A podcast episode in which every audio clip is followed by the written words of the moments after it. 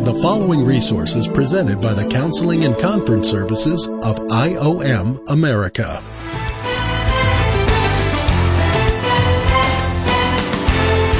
Welcome to A Counselor's Point of View. Hi, my name is Steve Phinney, and I will be your host. We welcome our online listeners very quickly before I get into another sermon, because this is sermon number three for this morning. My daughter just informed me we should be taping all these little mini sermons before we get to the primary sermon. We'll try to remember to do that because we have very fun discussions during our share time. So, we welcome our online listeners. This is podcast 61, just underneath the series we're doing on identity. And today's message, under the category of finances, is the purpose of money. So, we do welcome our online listeners. This is a very exciting series. Today, we're going to be talking about the purpose of money. Let me give you my, our opening paragraph. Financial bondage is an immediate consequence of not understanding the rhyme and the reason for God's purpose of money. Contrary to most opinions, the purpose of money is not to provide security, build relationships or independence, or to create power and influence in the community. God's purposes are much more basic. When did money get invented? With Adam and Eve? When did it start? There was one of the cities of the seven churches that claims they are the civilization of currency. So, here's some interesting facts. I shared with you a few minutes ago in our sermon number two this morning that Christians in the end times are not going to be able to buy, sell, or trade. You, Satan does everything backwards, just like he reads. We have Trade, sell, and buy. okay. There you got it. The way Babylon was set up was on a trading system, a bartering system. You see, you got to have something in front of you and then say, here's what I've proclaimed to have value sticks with leaves. This is the most valuable thing in the whole village. What's going to happen to the people in the village? We're going to go start getting sticks with twig with with what are those green things? Leaves on them. And we're going to start using that to trade and to, to create value in our trading system. That's how it started. Because it takes one person to say if this thing's got value or not. Right? However many years took place where people were surviving under no value system, you have the scripture that we have for our sermon this morning, you have God will take care of you like he does the birds of the air because realistically, are we any different than the, the birds? We got to eat, we got to be clothed, we got to have shelter, right? But what's the difference then? Wouldn't that kind of support the Antichrist movement of worshiping beasts and birds of the air and whatever. God put value on this piece of creation by breathing life into it, and He put the stamp on the coin, the currency that says, You are valuable to me. And this is what makes you valuable. This is what separates you from the beast of the field. But they're all beautiful. So if you're a dog lover, yeah, right. If you're a zebra lover like me, yeah, you're right. But you're different. You're set apart from it because of one being that said, You have value. So Satan goes, Hmm, I think I've got this down. That's what God did to make man different than me made man different than the beast. Well, then I'm going to worship the beast. You see? How much in Scripture is about Satan using the beast of the field? Isn't it Romans 1, the great warning of us who have strayed away from the truth? And it was evident that God made the truth known to us, but yet we started worshiping the fowl of the air and the beast of the field. I think that's called animal rights movement. And we started shifting our desires for man with woman and woman with man. And what happened? According to the scripture, not culture, men with men, women with women. Okay? So all these political issues we're fighting about have been laid out in scripture a long, long time ago. So Satan goes, Oh, well, then I need to form something that has value. And when you look at some of the earliest coins, which I have pictures on I, saved in my computer because I did an enormous, lengthy research on money. And so those coins typically have what on them? So they have a person's face. You turn it over, and what do you have? She's a culture. Okay? So you have person, culture. Those are the two things that makes Facebook's uh, successful today. It's the first thing and only thing that's going to make a country successful. Is you put that leader up on his pedestal and you make him so incredibly valuable. The most powerful man in the world. Really? Seriously?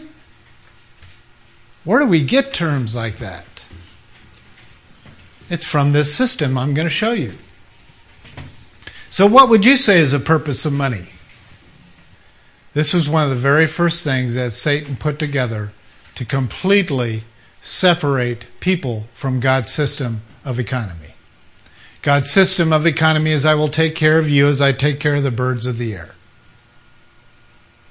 This whole buying, selling, trading thing became a bondage thing that the enemy put together in early cultures so that you could not have finer things unless you were of the system and, and use the system effectively to prosper yourself.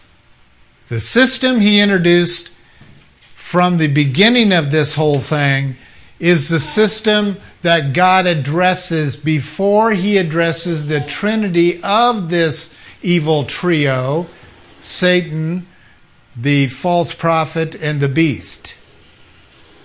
The beast is the global economic system. I've never heard, studied, read anyone who is doing uh, research on the book of Revelation that has not agreed with that, liberal or conservative. The beast is the economical system. So what does God do? Is He literally causes this new Babylon to fall before He throws the beast and the false prophet into the lake of fire.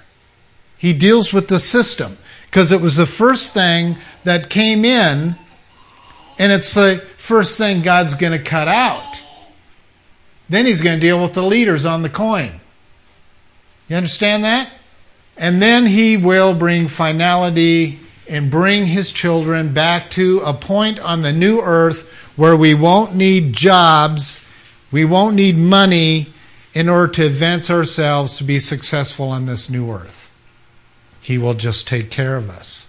The original system will just work. Money is is the object. If you love it, it is the absolute root of all evil. Basic need, it really doesn't make much to sustain life, food, clothing, shelter. The odd thing is, is that the world filled with wealth and prosperity, these are the three greatest needs found in almost every country in the world. Did you know that one out of seven people in the United States actually live well below the poverty line? Jane and I are below, we're, we're in that percentage. Some of you are almost half the world's population is living on less than $2 a day. Here's another thing that one of the guys that I admire writing on the book of Revelation is this the countries that have the highest pay rate. In other words, the countries that pay workers the highest dollar figure for a day's work will be the fortress that the Antichrist will start from. not the poverty countries. That is a very interesting uh, thought because you look at countries like Norway, who your average person gets six figures, and they're trained to do international marketing in junior high school. So that's an interesting thought to me. I don't look at America necessarily. So he could jump out of a country least expected, if you know what I'm saying. And America, who's been known for being such a prosperous free nation, could during that time be at the bottom of the pile. Could be in the middle. I don't know. Our present president has done a pretty good job of dropping us down a few notches in eight years. So it can't happen. Since this is the case, where is all the money going? Think about this, guys. If, if, if you would do minimal research on how much money is printed in the United States last year, just just last year, you say, oh, well, I know where he's going with this, and I can prove to him that the government saves old money and they burn it or they turn it into, you know, pillowcases, stuffings, or, you know, whatever. That's not how money works. It's not the paper. But when we print money, we're stating, supposed to, how much value we really have. And we're printing from that value. And we're not supposed to print over the value, right? But what do we do? It's running to the closet, and Ian pulls out the Monopoly game, and he reaches in there and scoops up a few 500s and some 20s, and goes on down to the quick stop and buys himself a bunch of treats. Would it work? yeah, they're probably, oh, that's so cute. No, it wouldn't work. So, how does it work? When you reach into your wallet and you pull out, you know, I got a few crisp hundred dollar bills, you know, for my trip, you know, and and I, those are classy bills. Franklin has really come up a few notches. And you look at that and all the coding and the and the security that they're putting in that piece of paper, and you're like, it's no more valuable than a five hundred dollar piece of paper in the Monopoly game. It isn't. I'm sorry, it's not. So when you think about that, and some of the money followers, that's what makes them mad is that we're printing money that does not match the value. You know why they're not bothered? Because the value system is about to be changed by a global leader. Doesn't bother them the enemy is putting value on something that hasn't even been revealed to you yet. And end times researchers are figuring that out. So, those in world power, like the G20 World Council, actually work to keep the majority of the world's population below the poverty line. Why? If you're below the poverty line, is the temptation greater or less to go into debt? Greater. greater. If I've got if I'm a wealthy man and I got money stuffed in my mattress as well as in three or four banks, am I tempted to go get a credit card and pay 17% interest rate on my money? No. You want to be the people that own the credit cards over the people and get their 17%. That's the change. It is a political maneuver, and it has been since the days of kings. The grave appearance being offered by the Global Finance Commission is that of the growing economy and prosperity, when in reality, poverty is actually getting worse. The United States is at the top of the pile when it comes to the appearance of wealth. But the reality is, 88% of Americans are one paycheck away from being on the street. One paycheck.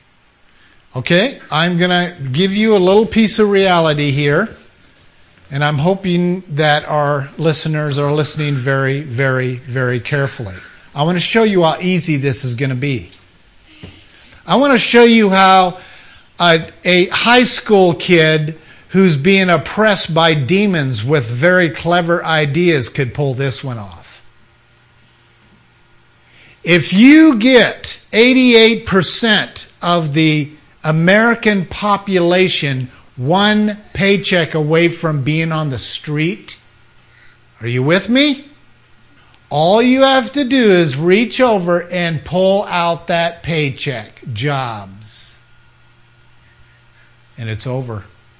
It'll that economy will collapse like dominoes.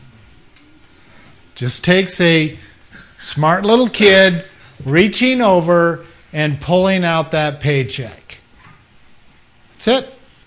And you get an entire world falling and collapsing within hours going into panic. Oh my God, I can't, I can't get a job anymore, or I can't whatever. And then the then the Antichrist separates the indwelt Christians out from the the actual people who say they're Christians, who he wants. He wants the emergent Christians. You have these indwelt Christians being separated, and the way he's going to separate them, he's going to put value on employment where the emergent people are going to go, yeah, that sounds awesome. And the indwelt believers are going to go, I can't get that mark. I, I'm, I, I can't. Well, then you won't be able to work in our new job system. You think big government is a political argument today? On that day, they'll laugh at you. It will be the only system. And what's going to happen to the indwelt believers? They won't be able to buy or trade. That's how it's going to happen through these political topics that you're going to vote about next week. They're going to keep those issues alive through every, every politician, every foundation, every platform of politics. You're going to keep them alive because of that one guy that's going to reach over and pull out your paycheck. So all these fancy, wealthy people who are taking security in their their their dollars hidden in mattresses and in banks or whatever, they're going to realize they're going to go from value to a valueless system within hours. If you want to do a fascinating read, it'll only take you three and a half minutes. Is read out of the book of Revelation in chapter 18, where God literally causes Babylon to fall. He specifically asked John to write who is out in the ocean. The merchants are out in their ships watching Babylon burn, and Jesus said, or this angel was saying to John to write down, Where are we going to get our wealth? One hour, they're watching the whole world system of how people get wealthy burn to the ground. We won't be a part of that financial system. Any indwelt believer is going to receive a very heavy impression from the Holy Spirit in you not to get that mark. That mark will be your work orders. That's how it's going to be done. To get into your job in the morning, you have to be scanned to work. People make it so mystic, this mark of the beast thing. It's very practical, as it is today. If we have food and covering with these things, shall be content. Who was it that said that? Timothy. 1 Timothy 6 8. So let's explore these five principles he's talking about. Number one, God is quick to reveal his mandate by man must depend on him for things. Since the beginning of man, mankind has worked to become independent of God. Because man was born independent of God, this has become man's greatest weakness, and that is a desire to be self sufficient. Because of sin, man has an innate passion to be his own boss. From this self justified position, man tends to use God like he's some kind of slot machine by praying for prosperity and wealth. However, God doesn't respond to such prayers. Sorry, I know I just offended some of you leaders, but God does not respond to such prayers. Instead, He told us to pray this Give us this day our daily bread. Matthew 6 11. He is the only one who really knows the daily needs produced for daily dependence.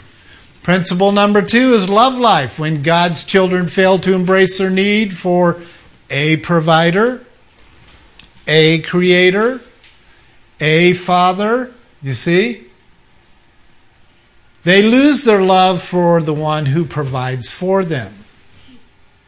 God created us to depend on Him for all our needs, and that becomes uh, and that comes through the overwhelming desire to need Him. Now, the way the original system was set up, and it worked all the way up to 1980. And that was the man went out and worked, and the woman stayed at home and was a worker at home. It wasn't that she was lazy or didn't work. I'd like to see someone read Proverbs 31 woman and say she's lazy. She's inept. You know, she's just a pretty little thing walking around the house waiting for her husband. Are you kidding? This woman was powerful. She was assertive. She was a real estate person. She was a she was a, a clothing maker. She was handling what he brought home, made the bacon taste the best that the bacon should taste. That stayed intact to 1980. Now, sure, 1920s forward, things started to change rather aggressively, but the standard was up to about 1980, it wasn't embarrassing to say, I'm a worker at home. It wasn't embarrassing. The closer you back off from 1980 to the 1920s, you'll find more and more comfort in saying, I'm a worker at home. Today, the husband was a worker at home, a house mom. Well, how come they don't call him a house dad? You see, it's switching because of equal rights. So every little piece that the enemy's putting in place, you may not catch it on that day, but I'll tell you what, 20 years from now, he'll need it. He'll need that doctrine. And you just don't make a big deal about it because you don't catch it in the day it's being revealed. But some people are real serious about politics. They know when you go to the voter booth how serious that is. Because a decision or a system that can put together today could affect people in the end times. There are people that think this way, okay? They really think through decisions that are made today whereas most people don't. God created us to depend on Him for all of our needs. That comes through, of course, that overwhelming desire to need Him. There is only one way that we uh, can be complete, and that is in Christ Jesus. So Christ is right now preparing a place for who? Are we to go there and put some work hours in? What are we to do? do our job. We as the church are supposed to be functioning exactly like the Proverbs 31 woman. We're not to go running off ahead of Jesus and telling him how to put this new earth together. We're not to, we're not to be doing his job. He purposely separated himself from his bride because right now the bride is hyper controlling. You understand that? We are way out of bounds when it comes to being a woman for Christ. We tell him what to do. We change his doctrines. We change his orders. We are a train wreck as the bride of Christ. Why in the world would he stay associated with us here on earth, having to deal with this rebellious woman year after year after year after year after year after year after year? constantly changing what's coming out of his mouth. He separated himself. He is building this new earth. He's preparing a place for his bride, and he's using the baptism of fire to refine his bride. And the ones who make it to the end, quote unquote, those who endure to the end, those shall be saved. That'll be the bride he'll take back with them. Not rebellious women still trying to change the words coming out of his mouth, writing translations that make dogs feel good. He won't even accept. He'll detach. And he'll take the bride that was faithful and kept oil in their lamps. I hope I get a few emails on this because I am constantly accused of painting an image of Christ who's rude. Well, he is according to the standard and value system of the earth. But in his system of his father, he's not rude. He's protecting.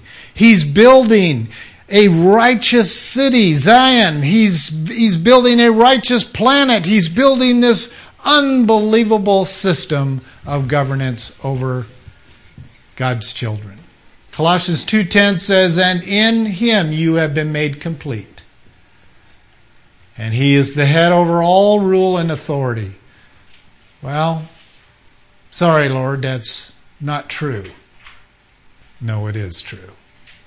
Whether we as the bride take action on he is the head over all rules and all authority on earth, he is, whether we allow him. It's like the woman allowing the man to lead the home. There's no allowing there. It is in place. And God won't change it. Love life continuing on uh, the slide 2b it says christ is head over the rule and uh, rules and authority this includes the global leaders who think they have ownership over the world's economy that's a critical piece guys you're going to see some horrible things unfold over the next couple of years but the reality is, God still is in charge. It's all a part of the plan. Okay, so principle number three being thankful. This is gratitude. Number three, and being thankful in all things. This is the most challenging mandate that God has given his people. So, having a thankful heart for the basics is a blessed byproduct of contentment in Christ. Other words, if you're content in Christ, you will have the tendency to be content with external things or lack of them. Because your contentment is coming from where? Your husband, Jesus Christ. Our expectations dominate our mind's focus. If we expect from man, then we will most likely apply pressure on man to provide our needs. And that's what happens. We start using people like they're objects to take care of our needs instead of going to a God who has promised to take care of your needs. We are created to love the one who provides for us. And that's why if you're dependent on people, your love life stays with people. If you're dependent on God, your love life goes with God. Then when the enemy comes and pulls people out of your life, you collapse because your love life has been diminished. They're not taking care of you anymore. Principle number four is living with our own means. Contentment only comes by living within the boundaries of a God ordained budget. Being content in Christ and His fulfilling of our basic needs helps us resist the ongoing onslaught of temptations. That we are not truly content unless we buy some new things. God's reality is a contented child of God feels wealthy because he knows he already possesses more than he needs for daily living. And that's why Janie was saying earlier, you give it away. You need to know your own measurement mark of your own contentment and needs. When you hit that mark is when you start giving it away. But what what what the the antichrist system that's been put in place is that you hit that mark and you have to invest it after that. You put it away. You start s- stuffing it in your mattress, stuffing it in a bank, whatever. You you don't give, you keep. So the prosperity over that mark of what you need becomes a mark of leading you into more bondage. If every person lived by this principle that as soon as you hit your mark, if my needs have been uh, fulfilled, any extra cash that you have or any extra material possessions that you have, you give away to someone else, there would be zero poverty in the entire world. Zero. And that is how the new earth is going to be surviving. You won't even risk having someone not at the same level of having your needs met as what you are. But that's not how we function in America. Principle number five enjoy what we have.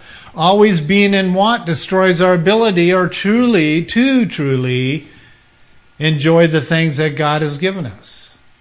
Who here in this room has desired something new and then you finally got it, and within a week, that passion and desire to have it is gone? Have you ever watched kids at Christmas? All they talk about is getting that new G.I. Joe for months.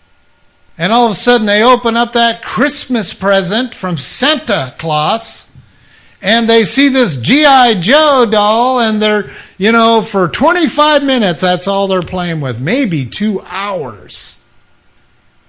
What happens to the toy? Now they're throwing it, they're jumping on it, they're, you know, what, whatever. They're playing with the box. Yeah, they're playing with the box, dressing up with the wrapping paper. It doesn't hold our affections. The wanting it does. Are you with me? The wanting it holds your affections. The having it does not. So, what happens if you think that people need all these fancy things in and around their home, you don't understand the principle. The true principle is there is passion and love life in the wanting, not in the having. So, what it is, is they go out and want something different. They actually would be closer to God's miraculous plan economy if they gave away the G.I. Joe before they started lusting after a G.I. Jim. You see? That would be more biblical. But we don't. We go to that kid's closet and we open the, cl- the closet door and you are literally buried with all these toys. Stay with me. Kids, you're going to find this hard to believe.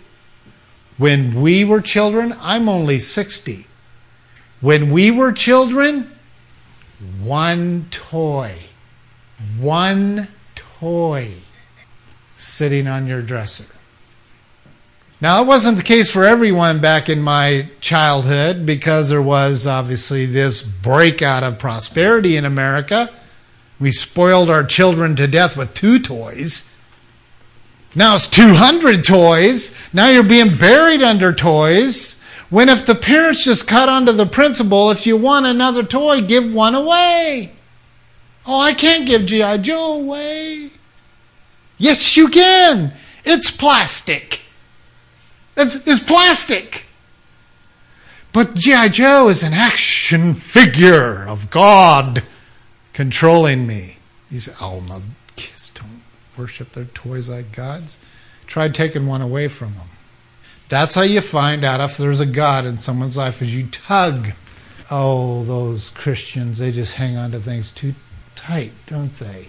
Well, then you got to loosen the grip. The way you loosen the grip is to get them to tighten the grip. Do you understand that principle of the way you get something out of a hand is you get them to tighten more. What? Why would that cause them to release the object? They're tired. That's how God does it.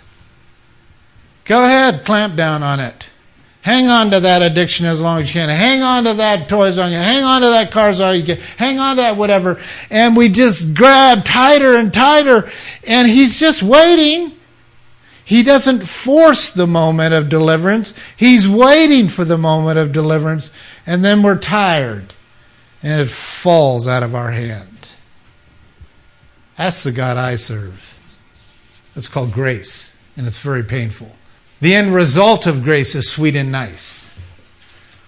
But the power of grace tells me I have to embrace my weaknesses, my insults, my persecutions, my distresses. That's not sweet. It's the end result that's sweet when I finally let it go. So, this occurs when we are moved to focus on the things that we think God should give us, rather than what than uh, putting our focus on what we already have. The Word of God calls this coveting or being jealous or lust. God wants us to enjoy possessions He has allotted for us. He finds great delight in watching His children have fun, laugh, and make use of the things that He gives us. That is principle number five. Here's our identity statement for today. These are the five principles of purpose. Number one, basic needs, dependence on God, having a deeper love life with Him, being grateful for what we have, living with, within our own means, and enjoying what He has given us. Those five principles will reveal the absolute purpose for money. Be assured when all five of these things come into play, we will uh, be well content with money being a provisionary factor of our basic needs. Remembering love is evidenced by obedience. This resource has been presented by the Counseling and Conference Services of IOM America. For more information about our ministries, visit us online at iomamerica.org. That's iomamerica.org.